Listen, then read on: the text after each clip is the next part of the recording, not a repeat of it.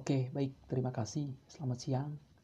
Pada kesempatan ini, saya akan mereview kembali materi kali lalu tentang implementasi pembangunan ekonomi perdesaan di Indonesia. Ada beberapa poin, salah satunya yaitu membangun dan mengembangkan lahan pertanian, perikanan, peternakan, usaha kecil dan menengah yang disesuaikan dengan karakteristik desa masing-masing. Kita tahu bersama bahwa di desa mempunyai lahan yang sangat luas. Saya ambil contoh di desa saya, tepatnya desa Bali. Lahannya itu ya sangat luas dan kaya akan hasil bumi. Ada kopi, padi, coklat, dan lain-lain. Selain itu juga lahan pertanian, banyak lahan pertanian yang belum diolah oleh masyarakat. Misalnya di lahan pertanian kita bisa menggunakan, ya kita bisa mengelola ya selain padi sayur jagung dan lain-lain.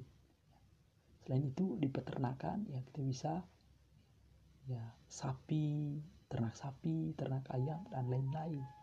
Ini yang sangat penting ini yang perlu diterapkan oleh masyarakat.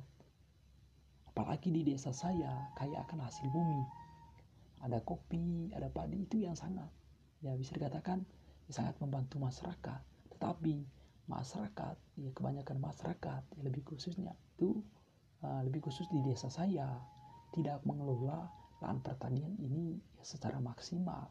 Ya cuman mereka lebih fokus di kopi dan di padi. Tetapi kalau hal-hal lain ya, masyarakat ya bisa dikatakan ya secara masa bodoh dengan hal-hal lain. Ya padahal lahan pertanian ya sangat luas. Saya berpikir bahwa saya berpikir bahwa ya masyarakat ya supaya tidak hanya mengelola kopi dan padi tetapi semua lahan pertanian itu digunakan secara maksimal. Ini lebih khusus desa saya.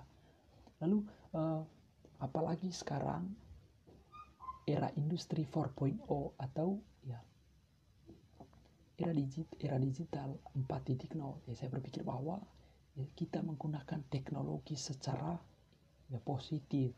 Misalnya saya ada kopi dari Manggarai, saya bisa mempromosikan ya secara digital marketing lewat media-media sosial sehingga teman-teman saya yang di luar sana atau dari daerah mana pun bisa mengetahui kopi dari Manggarai dengan ulasan seperti ini.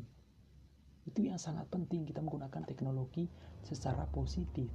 Lalu ya harapan ke depannya ini yang sangat penting ya semoga masyarakat atau saya juga bisa membangun membangun atau mengembangkan desa saya sehingga desa akan lebih maju ke depannya. Kita menggunakan secara maksimal lahan pertanian kita olah lahan pertanian perikanan peternakan usaha kecil dan lain-lain. Kita menggunakan atau kita bisa mengelola secara maksimal sehingga desa akan lebih maju. Lalu membangun jaringan pemasaran hasil produksi dengan jalan memperdayakan kooperasi BUMDes secara mandiri dan profesional. Ini juga yang sangat penting ya. Tahu bersama bahwa kalau di Manggarai Timur ya di kabupaten saya pertumbuhan ekonomi sejak tahun 2009 menunjukkan peningkatan yang signifikan dengan mulai dibangun atau diterapkan kooperasi. Ya. Kooperasi di tempat saya itu ya dengan cepat mendorong pertumbuhan ekonomi memper, mengurangi tingkat pengangguran, ya menurunkan tingkat kemiskinan lain-lain.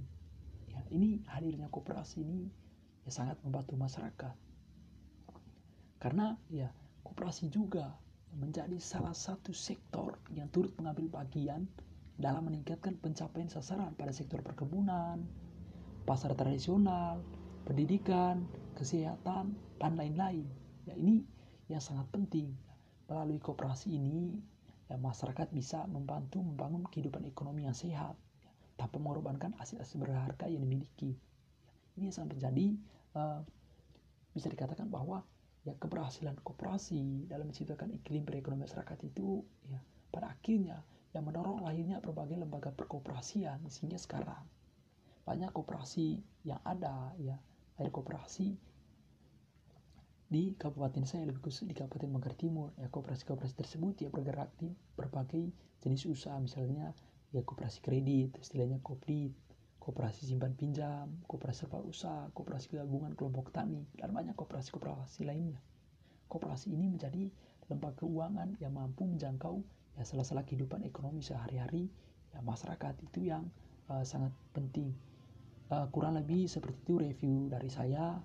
Mohon maaf kalau kebisingan di tempat saya. Saya akhiri cukup sekian. Terima kasih. Selamat siang.